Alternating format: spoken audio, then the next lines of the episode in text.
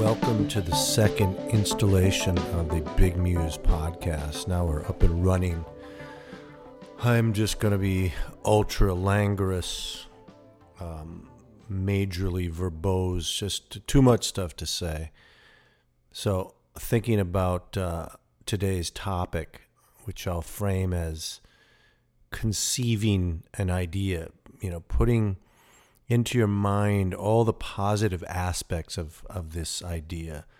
And assuming that the idea is, is a good one and a moral one, you could say the same thing for people who are plotting major terrorist activities. They're taking an idea and making it real and looking at all the positive sides of it, at least from their perspective. Um, I'm not really thinking about that. I'm not thinking about causing mayhem or destruction, any kind of bloodshed. I'm thinking about things that are very you know, from all practical views, very positive. So there's a friend of mine. I met him. He's an Israeli guy named Avi, and he's very, very successful, and he's a very bright guy. I met him sort of serendipitously. A house in our neighborhood was being built. Is probably about ten years ago, and uh, I, I looked at the house. It looked like a pretty good house going up in the neighborhood, like an English Tudor or something. And for some reason, we got his mail, not once, but three times. And this is why it's serendipitous. I have no idea why we got their mail. We, our addresses bear no similarities. We live nowhere in proximity, you know, to this guy. It's kind of like you have to take a bunch of curves and go around the block nonetheless, we kept bringing in the mail. And finally, when they moved into their house, I, you know, I already felt I knew them because I delivered their mail so many times. Now, this guy, Avi, has become a good friend of mine, and he has something that he always says. And up until somewhat recently, I always thought he just said it just sort of like a glib, kind of friendly thing that somebody says. So if somebody's late, to something. It got held back in traffic. He goes, Peter, look, it's it's for the best. It's it's the best. It's not okay. It's the best that it worked out this way. Or if it, it starts to rain and your your plans had been rained out and you know you could be really upset. Avi would say, not only is it okay, we can deal with it, it's for the best. It's the best possible thing that's happened. And as I said, I didn't really consider this to hold much merit. It was a nice thing. I mean, it sounds, you know, it sounds kind of like a platitude. But I started thinking more and more about it. And I started thinking about the way that that Avi has been able to take his idea uh, and many of his ideas and plant them so successfully in the real world and, and create a monumental business. It's a real estate concern. And I started to take it a little bit more seriously. I, I and I talked to Avi one day about it. I said, You really believe this, don't you? That when things don't happen as planned, that it's not only okay, you know, we'll deal with it, we'll not get upset. That's stage one, and that's also takes some people a lot of work to get there. But you take it a step further. You say it's the best possible thing. And he goes, I I do. And I and I really believe that. And I and I think I he said I've trained my mind. I don't remember how many years ago. He started really training his mind to consider that whatever outcome happens is the best.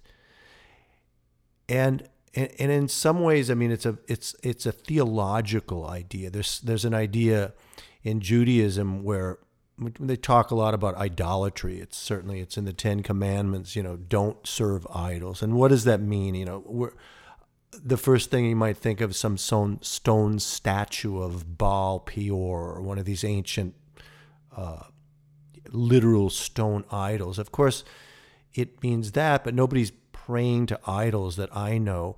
Certainly, people make idols out of fame and fortune you you you revere and you live your life according to this idea of acquiring things. That certainly becomes an idol as well. But even at a more subtle level, when things don't work out the way that you want them to, and you become upset from a Jewish point of view, that's a form and a very common form of idol worship. In other words, you in your hubris deign that the circumstances should be a certain way and they're not. And then you get angry as though your idea took primacy over, you know, the creator of the universe or however you would characterize that. That your opinion about how things should turn out is somehow a reality. And when in fact it's not, it's just something in your mind. So I started thinking about ways to train myself to actually believe and understand that, yes, and, and uh, understand that I know that considering an unpleasant outcome as not only okay, but the best is very aspirational. And to, just so you know, it's well out of my grasp. And that's why I say I aspire towards something like this. It's not, it's not something I've got licked by any means, but I love the idea and I do think it's truthful.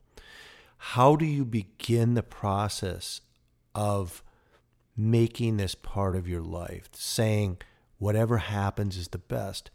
You don't start, God forbid, with tragic things that strike us. Um, that is not the place to start. And I didn't want to have to go there because there's so many tragic things that can happen.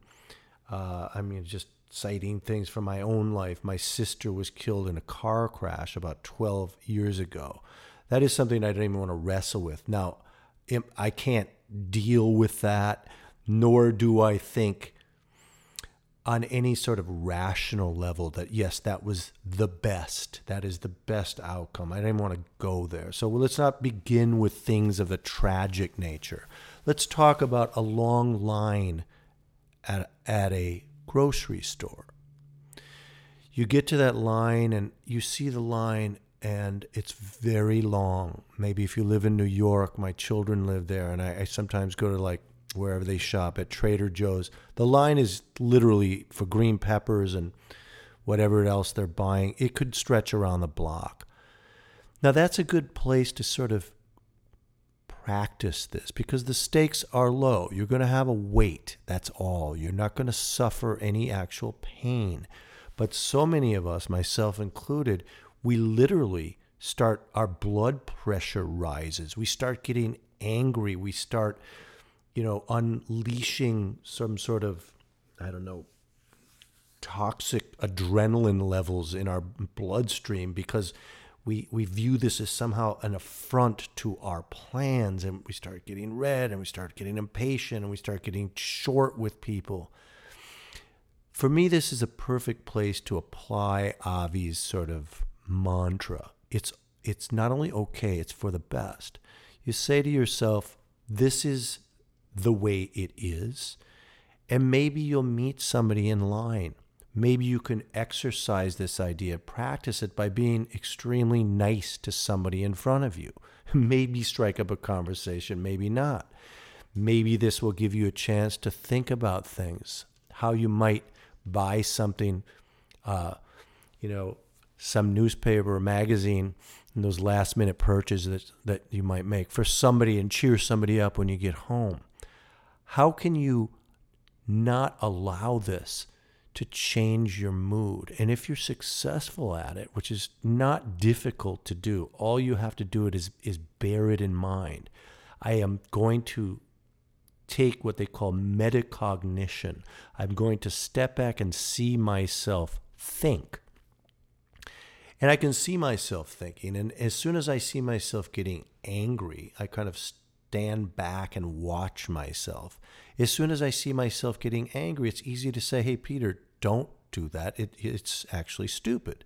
But if you can't see yourself, if you're mired in the energy and the negative energy that comes when you're all angry about something as stupid as a long line at a, a grocery store, then you will fall prey to all this negativity, all this literally physiological changes that arise in your body. And you'll start bringing that to yourself, and God forbid it could cause, you know, certain illnesses it can lower your immune system. It becomes an actual stress, a physiological and a mental stress, which is, you know, clearly shown to reduce one's ability to fight disease. But you bring that negativity to whomever it is that you see next. So being mindful of yourself, you can catch yourself in that moment.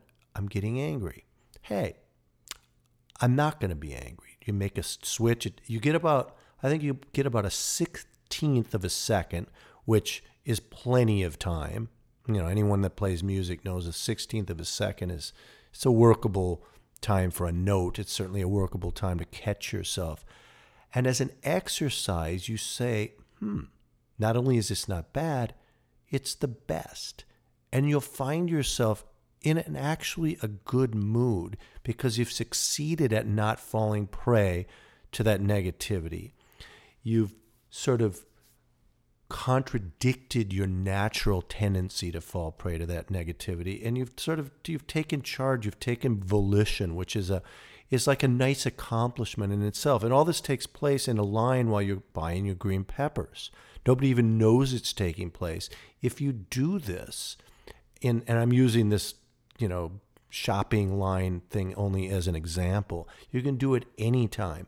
You're in traffic. Oh, this sucks. This, oh, I'm going to be late. This fucking sucks. I, yeah, or, hmm, I'm in traffic. Oh my God, look over to the west. The sun is setting. It's actually quite beautiful. And there's a bird. Look at architecture. Put on some music. I know this sounds like somewhat trite and like yes, yes, it's a feel good method. I, I, don't, I'm not looking at it like that. I'm looking at it as something almost subversive. You're subverting not only your natural tendency, my natural tendency to fall prey to negativity, but there's a societal tendency towards negativity, towards fear. And when you're fearful, when you're negative, you're more susceptible to advertising, which is offering you things to cheer you up. And what are the things that advertisers offer you to cheer you up? They offer you stuff a new pair of shoes, a new car. You're consuming things. You're, you're using material things in an effort to change your mind, in an effort to make you more positive. But in fact, science has proven our own historical precedent, our experience has shown us that things have a very short window of giving us, and I won't say they give us joy because they never do, they give us momentary stimulation, momentary pleasure. If you can do this without purchasing anything, simply changing your mind at in a line at a grocery store, Think how many times you can start to apply this, and things may become more complex.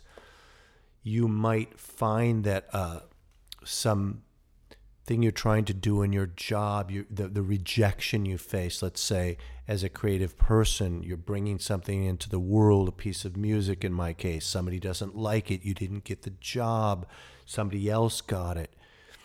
Those things are a little bit more difficult, of course, to deal with than being in a long line at a grocery store, but still the same principles apply.